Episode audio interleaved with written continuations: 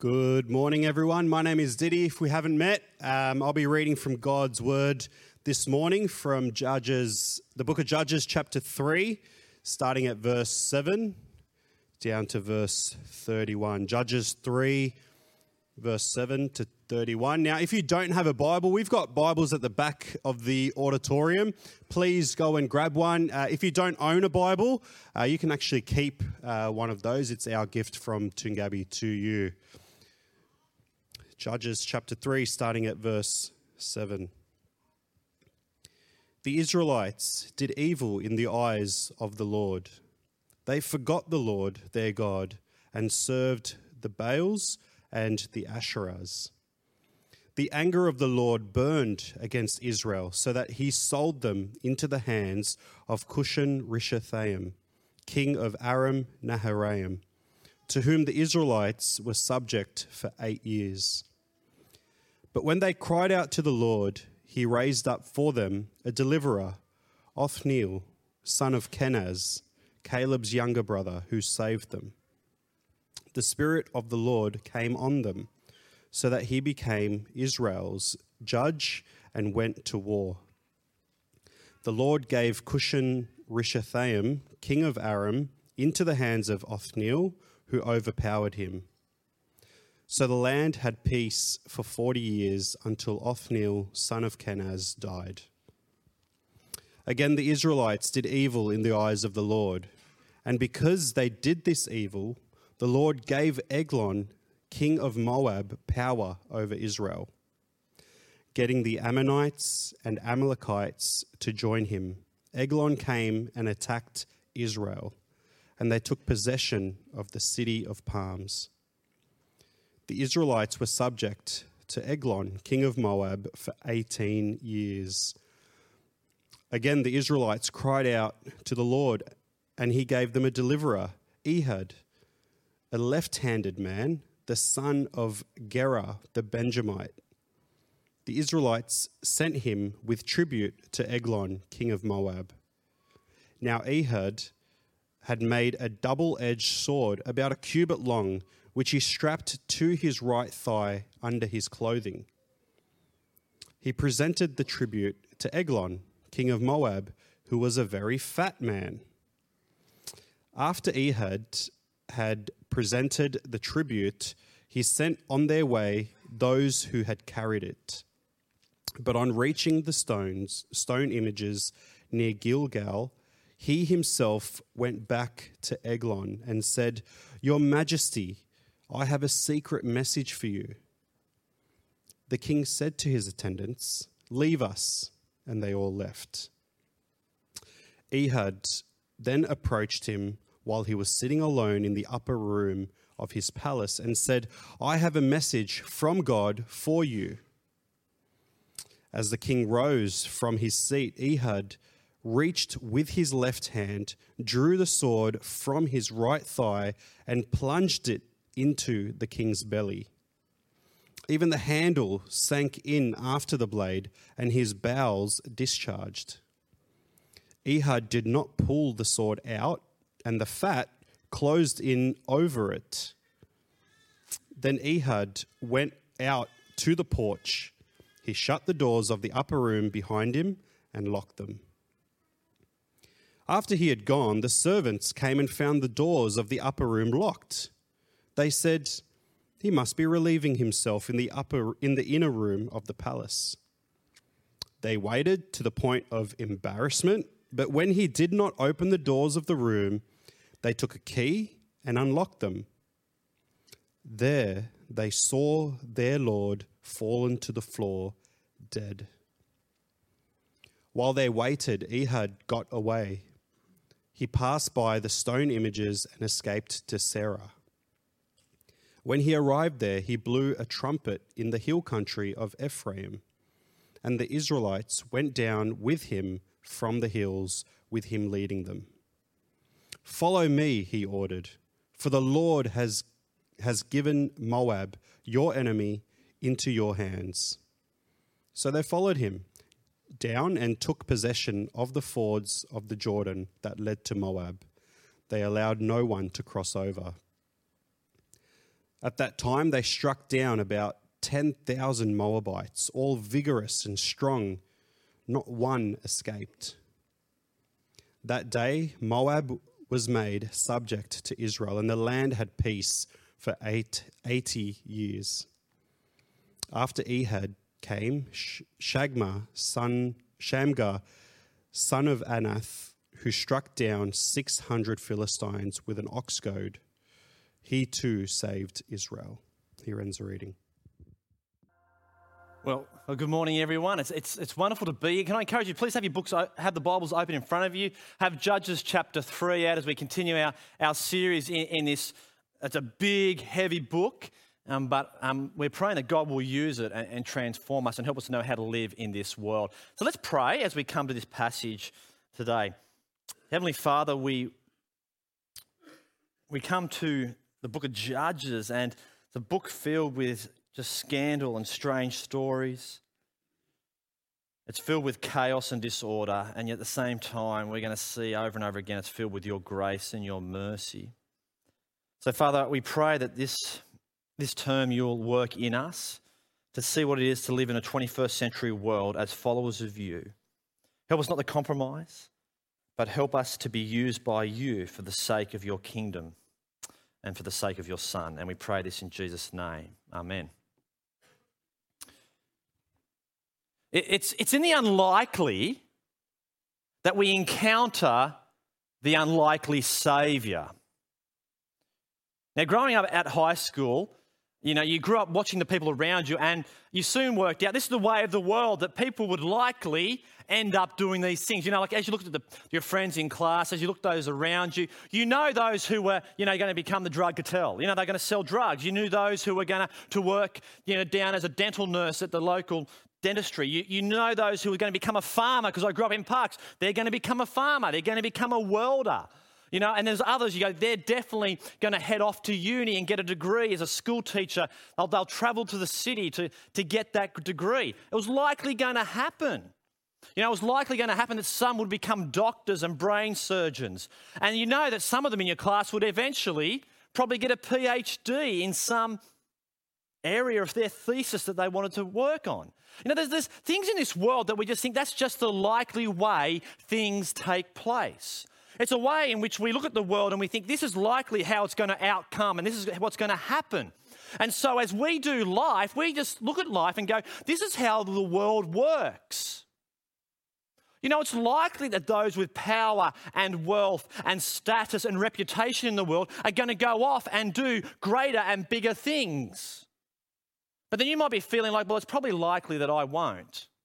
Maybe you're feeling it's just likely that I'm just here in Western Sydney living in this suburb, and it's just likely that this life is going to be like that. And then you look at these other people, it's likely that they'll go off to bigger and greater things and that they have meaning and happiness and joy whilst I'm where I'm at. There's a sense in which we, we view the world and think this is how the world works, and so this will likely happen.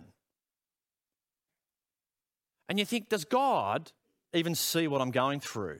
Does God actually know The, the season that I'm in, that I'm stuck in? And you think, but it's just so likely for me to be where I am and likely for others to go other places. Does God really care? Does God really know? And so today, as we come to this text, we're going to think about when, when it comes to God, how does God work in this world? As we look about the likely ways in which we picture that that's the wealthy and the, the, the powerful, that they're likely going to have this and there's going to be likely this outcome for other people. How does God work, though, the one of this universe? How does he work in this world? How does God work in the lives of those who follow Jesus, this side of the cross? And we're going to see that God works different to the way that we often think God should work, that he often chooses the, the lowly and the weak. So we're in the book of Judges. We're, we're, last week we, we we opened up and we had a look at Judges chapter one and two, which is really just a, an introduction to the book. We saw that Judges was sort of written. It was, it was so the Judges took place, the book of Judges took place between the fall of Joshua as leader who died and the rise of King Saul, probably a period of three to four hundred years. It's a time in their history where Israel had no leader and they did evil in the eyes of the Lord. There's a sense that they've been rescued out of Egypt in a wonderful way, but yet now they're They're not knowing what to do, but yet God said, I'm going to keep my covenant, go into the land, clear the Canaanites out, which is really not, mil- it's not that the Canaanites were a military threat. No, no, they were a spiritual cancer that would have affected the followers of Yahweh, the Lord, in how they worshipped him. And so get rid of them because they're going to influence you. But what we found last week was, though, that they compromised. They compromised. And when we compromise, it often feels good at first. It feels good because the Israelites, they were succeeding to begin with, but they were slightly disobeying the word of God. We saw that compromise eventually came to this point where they completely disobeyed God. And then what we see is that often as we disobey God, we become enslaved to the idols of the world around us. They enslave us in, and they grab hold of us instead of the freedom that we have in Jesus. And last week, I don't know whether you remember that I had this up on the screen, this cycle. That in chapter two, we get a hint of this cycle that's going to go over and over again. Basically, not every story you're going to pick up on every single thing, but every story is going to have this. That Israel rebelled, they did evil in their own eyes. God, they came to ruin. God would set up, he would, he would give them over to a leader of a Canaanite. They'd become ruined and be oppressed. That would cause them, because God does not want his people to become comfortable with sin. So it caused them to cry out. They repented. Then God sends a judge to rescue those people. And while ever the judge is alive, guess what? They have peace and rest in the land. And then the judge dies, right? That's rest in peace. The judge is resting in peace, but Israel goes back to rebellion yet again. And we're going to see that cycle again even today. But here's the point of today's passage. Here's the point today, is that God loves to rescue. God loves to save his people in their affliction and misery through unlikely ways. He loves to do it for his people who are going through misery and affliction in unlikely ways. And so he raises up a judge. But here's why this actually matters today. Here's why you need to know this, because what happens if we don't understand this, we will miss seeing God at work in our lives. We'll miss him in the small and insignificant moments. It means you'll miss him in the moments of suffering and affliction. It means that you'll miss it and you won't be patient, but you'll want what you're going through to end straight away. It means you'll also probably miss who Jesus really is if you don't get today's passage. And it also may mean that you'll miss putting your hand up to be used by God in his kingdom. And so today we're going to encounter a couple of judges. We're going to encounter a variety of them. But here's what you need to make sure. When you think of a judge, can you not think of the twenty-first century Australia, right? Think of the judge who's got the hair, got the gavel. When you think of judge, what we think of judge in Australia is the courtroom of Australia. Now, that's really not what a judge means in the book of Judges. It's more, so I'm using an extreme contrast here so you get the point. It's more like Rambo. It's more like that, you know, next slide, it's more like that military leader. Now, I'm using it as an extreme to get a contrast here, but, but it's not really someone who's in a courtroom who's banging in the government, but it's more like a military leader who's politically got power and authority, and he leads the people in a military way. Okay, there you go. So don't, don't miss the point of who a judge is in the book of Judges. And this first judge, right, Othniel, he gives us insight. Now, put up your hands, everyone who's heard a sermon on Samson. Put up your hands. Come on, everyone. Put up your hands if you heard a sermon on Samson. Okay. Now, keep up your hands. Keep them up. Keep your hands up if before today you've ever heard of Othniel or a sermon on Othniel. We've only heard a couple, which is actually extremely sad, because Samson is not someone you want your kids to model. In fact, we actually miss Othniel, who's probably the ideal in the scheme of Judges, the ideal judge. It's the ideal cycle. It's actually the first judge is actually really the, the pinnacle of it, and yet we never talk about it, and yet we always go to Samson. See, Othniel, let's have a look. Othniel is that, the, it's sort of the, the, the cycle perfected. Look at verse seven. The Israelites did evil. Okay, so what happens? The anger of the Lord, he brings ruin and oppression. He raises up Aram of Naharaim, which is a king, which really means, like, it's it's a bit, it's a bit, oh, it's a bit cryptic. It's like double evil from the double river. It's a Canaanite country. They, they've come, they're powerful. They're a powerful nation and tribe and, and area, so you expect it. It's likely that they'll come and take over.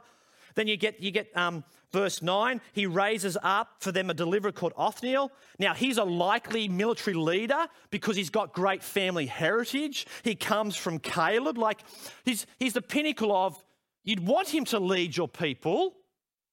And he's probably the kind of guy that at the age of four, you would go, ah, he's likely going to be someone of great significance. He's from the right tribe. He's, he's, he's got that kind of way about him. He's likely going to do it. He's the likely kind of guy. The Spirit of the Lord comes upon him. He becomes a judge. He goes to war. He has a great victory.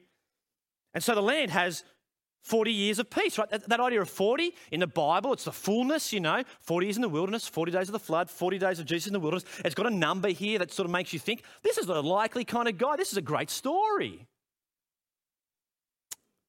And then he dies. forty years of peace. Now, last week I mentioned about, you know, growing up and going to high school and, and being in my tech drawing class, which was between recess and lunch. It was a double period. And as a bunch of blokes, you know, the teacher would come in. We'd all, while the teacher was there, everyone was drawing and, and doing their stuff. We had the T-squares out. We're doing everything correctly and in peace. But this teacher had a tendency that every double period he'd say, hey, I'm just going to go off to the office. I've just got to do a little job. I've got to do an errand. And so he'd almost be gone for the whole double period. And as soon as the teacher would leave, anarchy would cut sick. T-squares, dusters would go through fans, people would wrestle, chalk was being thrown. Like, it was just chaos, chairs were moved. It was anarchy while ever the teacher wasn't there, and then the teacher would come back and it would be peace again. Teacher would leave, anarchy would break loose. And, and, and in a way, that story is a picture of our hearts, that we cannot break the cycle of the oppression of our sin. We can't stop. It's just in us, innate in us, to want to do sin. And so, what do we expect when Othniel dies? Look at verse twelve. The Israelites did evil in the eyes of the Lord again. It's that cycle. And so what happens shouldn't surprise us. And so what we get here, we get Othniel and then we get Ehud. Othniel is five verses, Ehud is nineteen, and Shamgar is one verse. And Ehud's actually sandwiched in between. It's actually going to be a contrast for us. The stories are a contrast, and at the same time, we have a humorous story that's designed to communicate a truth that sticks. See, it's, un, it's in the unlikely that we'll encounter the unlikely Saviour. And so how does God work in our lives? How does God work in our lives as Christians? Well, God works in our unlikely misery. He works in our unlikely misery. The misery that comes left-handed, it doesn't come from where you expect. The misery that you thought wouldn't come your way. Have a look at verse twelve. Again, the Israelites did evil in the eyes of the Lord, and because they did this evil, the Lord gave Eglon, king of Moab, power over Israel. That seems okay. That seems interesting. Verse thirteen, getting the Amorites and the Amalekites to join him, Eglon came and attacked Israel, and they took possession of the city of Palms. Now, that doesn't surprise us in twenty-first century Australia. You think, okay, that's expected. But actually, I think for the people of Israel, they weren't expecting this at all. They were expecting a Canaanite country. See, the Moabites aren't mentioned in the book of Judges in the beginning. The, the Moabites actually aren't in the promised land. The Moabites in Numbers chapter twenty-two, they're actually afraid of Yahweh because they've heard of what God did by rescuing Israel out of Egypt. And so in the scheme of the world, like the last place that you would think would be the Moabites who would come, that God would raise up a Moabite king to bring them to ruin so that they would turn back to him. It's unlikely. So the Moabites are a descendant of Abraham's nephew Lot through his incestual relationship with his daughters. It's highly unlikely, and yet it's them. And, and, and the city of Palms is another hint that it's a little bit unlikely. You know, I grew up in Parks. Um, Forbes was twenty minutes down the road. I pastored in Forbes as well for a, a little period. But in country towns, you have names. And so in sport, between the two, the two towns, was quite big rivalry. It was, you know, got really intense. But we had names for each other, okay? So people from Forbes, they were called swamp rats. So whenever you played them in sport, you go, we're going to play the swampies today. And if someone introduced himself, I'm a swampy, swamp rat. And then if you're from Parks, we were called the bush pigs. And so you, you see how, like, when someone says you're a bush pig, what does that mean to me? I'm from Parks. If you're a swamp rat, you're from Forbes. And the city of Palms is the city of Jericho, the first place that they crossed the Jordan River, and God gave great victory to the people of God to show who he was. In a sense, it would have been an unlikely place. It's actually a military stronghold in the sense of where it's laid in the land. It's an oasis. It was a great, it was a, it was a prime position to have, to have military success and position over the whole land. And of all places, it's Jericho. And they have eighteen years, right? The king raises up and he gets other people, he takes it over, and they have eighteen years. Now, you think high interest rates for a year are hard life. You think paying fifteen dollars for an Angus burger at Macca's these days is it's something to cry home about and whinge. But these people had eighteen years of being taxed to the bone, being oppressed, having poverty probably, and living a very simple existence in this world under, of all people, under the Moabites. See, misery, it came from an unlikely place. And to even think that God would strengthen the king of Eglon, sorry, the king of Moab, to come against it, it just seems a bit unlikely. But that's the thing, God works in that. Because see, God, God's a jealous God. He's jealous for the affections and the love of his people, that he'll never allow his people to become comfortable with sin in their own lives, that he has to push in and bring about so that they will turn and see their need for him. And so God is actually really kind and gracious to these people by raising up King Eglon, so that the people of God would see that they're enslaved to the idols of Canaan. There's a situation that's designed to lead them and turn them back to God. And so having faced what they've faced, this unlikely misery, through that, God then sends and works through an unlikely saviour. How does God work? He will actually work through an unlikely saviour. He doesn't take the situation away, but he sends a saviour in. See, God loves to save those who are in affl- misery and affliction in unlikely ways. And, and, and so the track record so far, judge number one is Othniel. He's from the tribe of Caleb. It's a great, great pick. And so we've encountered a great warrior, but we get to this story and we get the left-handed Ehud. H- have a look at verse fifteen. Again, the Israelites cried out to the Lord, and he gave them a deliverer, Ehud, a left-handed man, the son of Gera, the Benjamite. The Israelites sent him with tribute to Eglon, king of Moab. Now, in, in Aussie culture, I know in other cultures the left hand has certain connotations and, and, and what you do with your left hand, but but in an Aussie culture, right, we're a bit Aussie, we we we give left-handed people a bit of a hard time, but more as a joke. You know what I mean? Like sometimes, you know, us righties will pay the left-handers out because of the way they write on paper. But it's just that the culture we live in, that's Aussies, we pay each other out a little bit.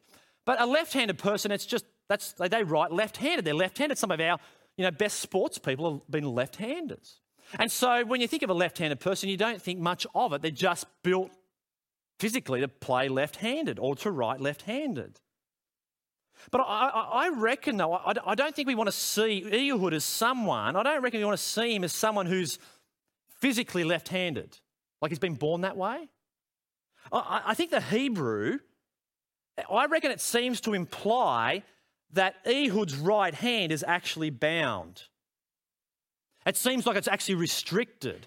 In a sense, I wonder if it's, as some commentators said, it seems like he may even be paralysed in his right hand. He's got a handicap. And so he will be despised. Like in this culture of this book of Judges, remember that they were cruel to people who had disabilities, who had leprosy, who, who had handicaps. They weren't seen as the ideal person to be. And yet, in a way, it seems like Ehud's a bit like that.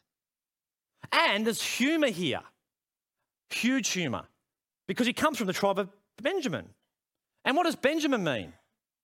Son of the right hand. And here is this guy who's from Benjamin, but the humour is the son of the right hand, and yet he's a left-handed, right? But see, here is like, an, uh, therefore, in who he is, he's, he's, he's actually no security risk. He's really no warrior. When you look at him, you're not going to really be too concerned about him. Like he's not, he's not like um, the rock walking in the room. It's, it's, it's someone else walks in the room. You're not going to think much of him. And we can tell that because King Eglon, he asked everyone to leave the room. because he's a minority in that culture and he's probably despised and rejected by people. And it's even more humiliating, okay, to send him. Right now, he knows what he's been given by God. He's been raised up. He's going to become a deliverer. But it's even humiliating in the sense because the people send him up to go to the king with tributes. This handicapped person. That would have been a bit humiliating and unlikely. But it's also saying a point because they've sent him with a tribute. It's not saying we're coming to take you over. No, no, a tribute is saying we submit to your rule, we're not going to revolt. The tribute says that we are in submission to your authority. And in a sense, it's like you send this guy Ehud who's probably not the kind of warrior you want to look at, and it's a bit insulting. But obviously Ehud probably knows that, and in some sense we see that he, he's, he's made a plan, he, he creates a sword, he builds a sword, he straps it to his opposite leg, Um, because he's a left-handed, and he gives the tribute, right? He gives this tribute to a very, like, did you notice it? It goes to explicit detail, a very fat king. He's fat. It tells you that. And so this king, he's very fat. This tribute would have brought grapes, food, grain, a whole bunch more, a lot of food. And guess what this very fat king is going to do? He's going to eat the tribute and get even fatter. There's humor here.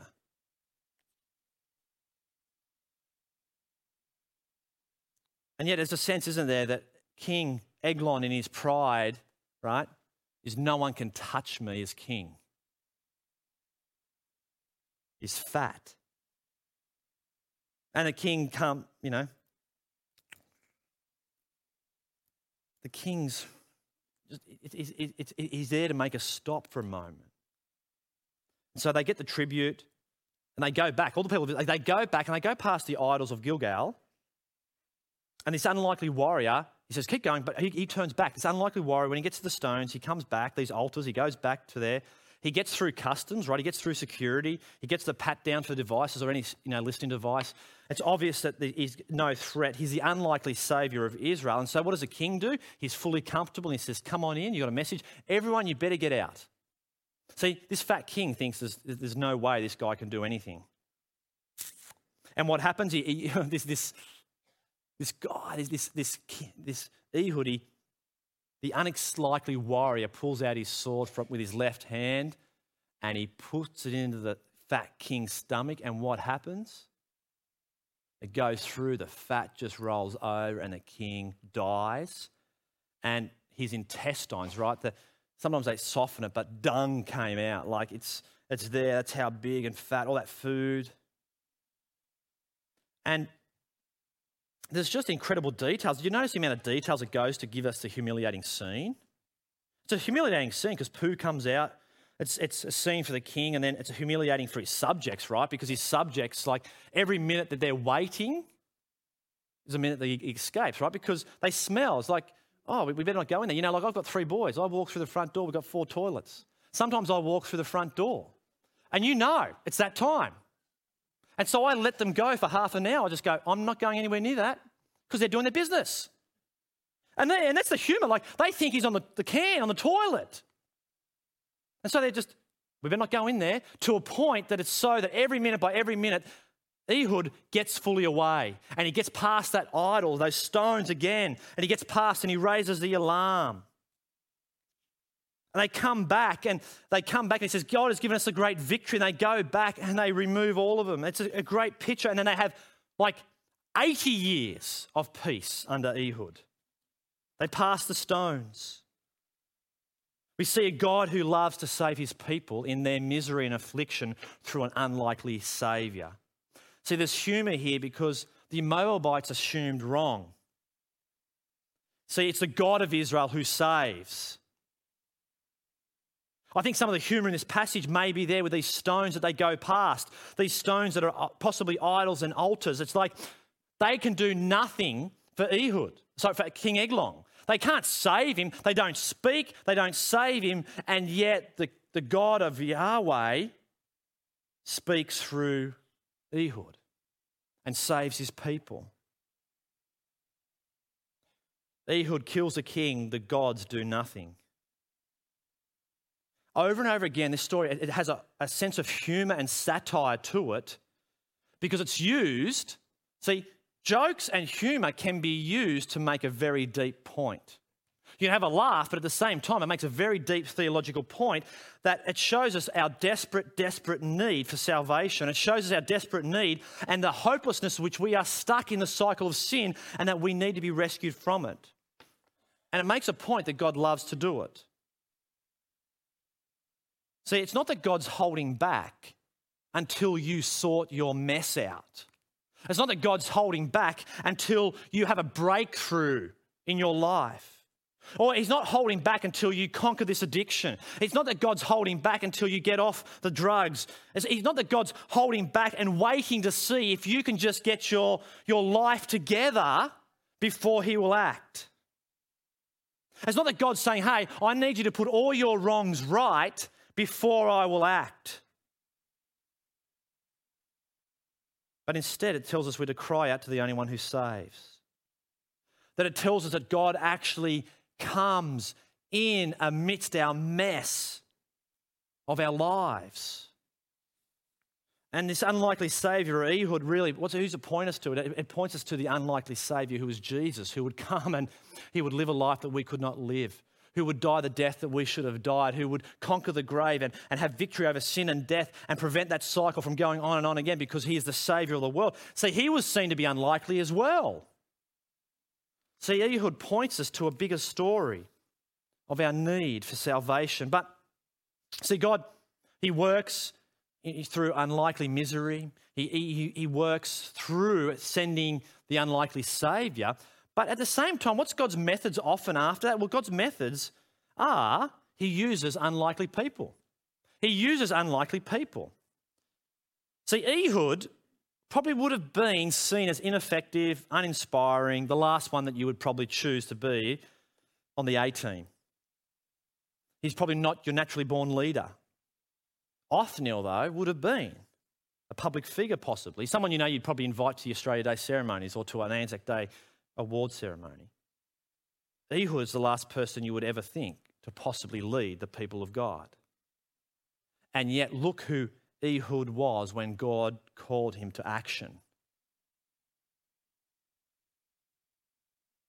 Get to the first century, into the, the area of Galilee, and you see Jesus is born. He's a carpenter. Jesus, he he, he goes out and he calls fishermen to be his disciples. Unlikely. He, he, he calls tax collectors, the ones who were despised in their culture. And he calls them to be his own, to, to lead them and have them serve in his kingdom. The most unlikely people that the Messiah would hang out with is the ones he would hang out with. Does things in unlikely ways. And, and go, go to First Corinthians. Go to First Corinthians chapter one, verse twenty-six in your Bibles. Just go there for a minute. And we get to Paul and we, we hear a very similar story. In First Corinthians chapter one, verse twenty-six, it says, brothers and sisters, think of what you were when you were called. Not many of you were wise by human standards. Not many of you were influential. Not many were of noble birth. But God, he chose the foolish things of the world to shame the wise. God chose the weak things of the world to shame the strong. God chose the lowly things of this world and the despised things, and the things that are not to nullify the things that are. Why? So that no one may boast before him. It is because of him that you are in Christ, that you're in Christ Jesus, who has become for, wi- come for us wisdom from God, that is our righteousness, our holiness, our redemption. Therefore, let the one who boasts, boast in the Lord. God uses unlikely people. He uses the foolish things to shame the wise. Now, what I just read, I reckon in our culture in Western Sydney is a little bit laughable. Really? The world doesn't value it that way. It seems foolish and, ins- and insane to think like that. Actually, our social media, our feeds, our Facebook, the news, the awards, the Grammy, they, they all sort of point to something very different.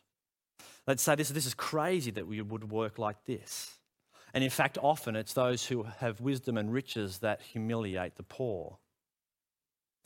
But here's a warning, I think, in the humour of this story.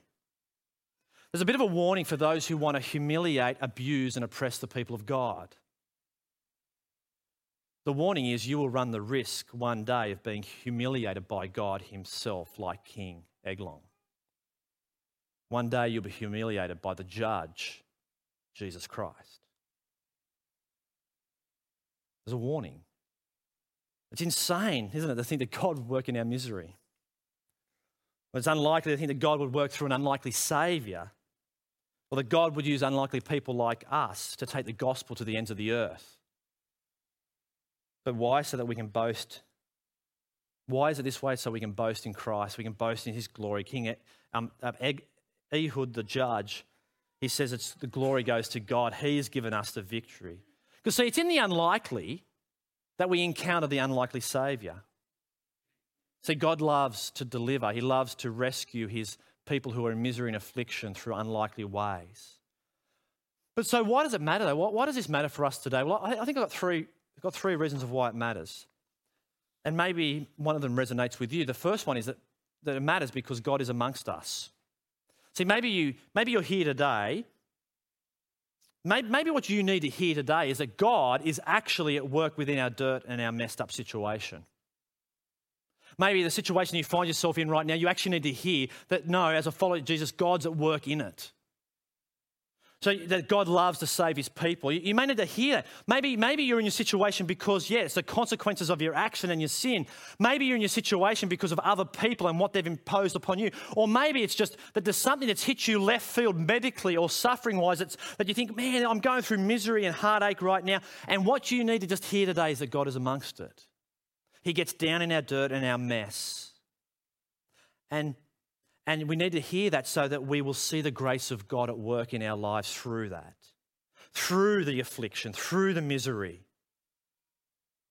That you need to hear it so that you don't think that everything you go through will have no outcome. But that God is amongst the dirt, working and chasing and refining his people who he loves and who he's, he's made his.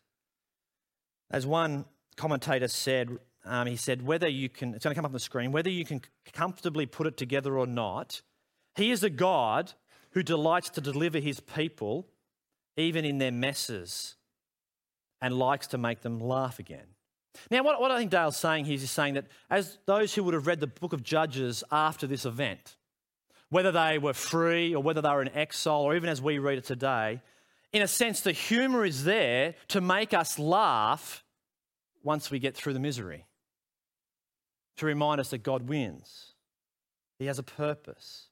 And so therefore he says, he is a God who allows weeping to endure for a night or a season, but sees that joy comes in the morning. And I think in a sense the New Testament often reminds us of that. It reminds us that, that in our suffering, in our situation and in our pain, God is refining us. In First Peter, he makes us more like his son Jesus. In Romans chapter eight, it says, for, for when the, in Romans chapter eight, verse twenty-eight, it says, and we know that in all things God is working together for the good of those who love him. See, the good there is he's making us more and more like his son, Jesus Christ. See, Judges three, it's, it's, just, it's saying, hey, God gets amongst our mess. But maybe you don't need to hear that, but maybe you just need to hear that God will lift you out of your dirt. Psalm chapter forty says, Psalm forty says, he lifted me out of the miry clay. He placed my feet upon a rock. He gave me a new song. He gave me a firm place to stand. He gave me a song to praise him. See, Psalm forty pictures a, a God who will rescue his people from their misery and their dirt and their mess. And how does he do it? He does it through an unlikely saviour. And that unlikely saviour is Jesus Christ. The one who can break the cycle of sin and death forever. So you might be here and you have a wrong picture of who Jesus is. See, the Israelites, when Jesus turned up, they had a wrong picture. They thought they needed a Messiah and a king who would come, who would rescue them from Roman rule, who would kick them off the throne, who would give them Jerusalem back, who would give them prosperity, health, materialism, and they'd land, live in the land of milk and honey. And that's what they needed. And because they thought that's what they needed, they completely missed the unlikely Savior Jesus, because it was not what they wanted. And yet Judges tells us that the unlikely Savior is actually what we need. He's actually who we need. So you'll never see Jesus for who he really is. You'll only see him as a moral teacher or someone who brought, you know, healing, or someone who, who did great things or great ethics. You'll only ever see him as that if you think it's about prosperity and wealth and happiness. But see, Jesus came for something greater, to break the powers of sin and death, to conquer Satan. In Revelation chapter one, he's the Alpha and the Omega. He was the Lamb who was slain to set us free from our oppression to sin. He's the one who frees us. He's the one who can break the cycle. See, maybe you need to hear that today. Maybe you need to trust in that. Maybe you need to come and cry out and go, I can't do it, but only Christ can do it. Maybe you need to see your, your spiritual corruption and your need for new life in him. Or maybe you just need to hear that God uses left-handed people like us. Maybe you need to hear that. Because see, if you don't get this, you may never be used by God. Because that's the irony. The very reason we often say no is the very thing God uses to grow his kingdom. The thing we say no to because oh, we're not equipped for that, it's unlikely we'll be used that way, is the very thing God uses to make himself known to the world, his glory. And so maybe you just need to hear today, I've just got to put my hand up. I've actually got to just put my left hand up and say, God, use me. I'm not sure what it's going to look like, but I'll be used by you. So today's a great chance to do that. Put your hand up and say, use me. So you might be here today and you think, oh, I just need to go and pray about it and think about where I need to serve. Have you realised that God's actually told you today where to go and serve? We've got kids ministry. We've got mowing. We've got Christianity Explained. You know all those things that we think, oh, that's unlikely where I'll ever serve. And so you say, I'll just go and pray about it. That's a good thing. But actually, have you ever realised that God might be just going, I'm going to use you in that right now? You're never too old as well. You're never too old to be used by God. See, we sometimes will never risk for Jesus. We'll never take a risk. Sometimes we'll be unwilling to take any risks or step out in faith to serve him in his kingdom. And therefore, we can actually take a lesson from Ehud, who does. See, I think one of the reasons we don't take risks, or the reasons we are afraid to put our left hand up and, and, and serve Jesus, is that we fear the idols of this world. We fear them over fearing God. See, we believe the gods of social media. We believe the gods of this world, the peer pressure, the, the, the pressure from the world around us that says, here's who's going to likely succeed in life. It's the strong and the likely and the able who will make it in this world. The reason sometimes we don't put our hand up is because we're worried about what other people will think of us. They're more equipped. They're more trained. They're more elegant than you. And so we don't put our hand up because we're worried about self-image and the anxiety of how people may see my body type or think less of me of how I look. But remember, the ways of Jesus are not the ways of the world. It's not the way of the world. Ehud would have been shamed, despised, and rejected by his culture. But God used him for his glory. You know, church, who would have expected that Jesus would use this multi-ethnic, multicultural church with people from all over the world, that he would use us unlikely people to be used by him for his glory? That Jesus would use us left-handed people to grow and to take the gospel to the ends of the world so that we would not boast in ourselves, but we would boast in him. See, we just got to put up our left hand and say yes. But see, Ehud was a, a left-handed saviour, a left-handed saviour who was unable to break the cycle of sin and death. But there was one unlikely saviour who had nail-pierced hands. An unlikely saviour who would come, who we would just look at and think nothing of.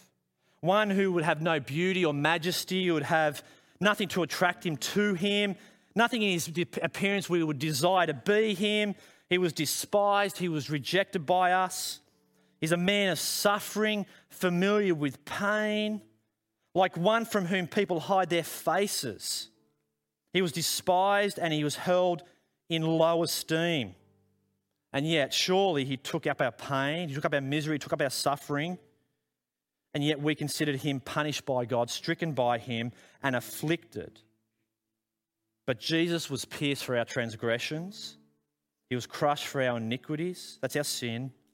And the punishment that brought us peace was put upon him, and by his wounds we are healed. See, there was one who came with nail-pierced hands, who, who gave up his throne, the, being at the right hand of God above, and he came up and gave up his heavenly palace to be born in a stable that was filled with urine and poo and animals, and yet he was born in the backwoods of some country, and he grew up to f- fully obey his Father's will, to live the life that we could not live, so that he would be crucified on a cross. No one wanted him. He was buried, he was raised from the dead, and on the cross he says, "It is finished." See, today we, we, we can have that. He's the one who we go to, the one who can break the cycle of sin and death, the one whom we can cry out to and find joy, happiness, and lasting happiness in him because of who he is. Have you cried out today for salvation through the unlikely Saviour Jesus? Are you willing to put your left hand up and say, "God, use me"? Because it's in the unlikely that we encounter the unlikely Saviour. Let's pray. Father, etch on our hearts today what you've done for us in sending your Son, Jesus. That as we look at someone like um, Ehud, who probably was despised and rejected, someone who we would not look up to. Father, you used him, but yet at the same time, you've used him to point us to your Son, Jesus, in whom we find life, salvation. We find the words, "It is finished," in whom we find eternal life. Father, thank you that you know us, you see what we're going through. You're not absent from it, but you're with us in it. And so, Father, help us this week to trust in you, to know this, to love you. And Lord, we pray that you'll use us for the sake of your kingdom. Amen.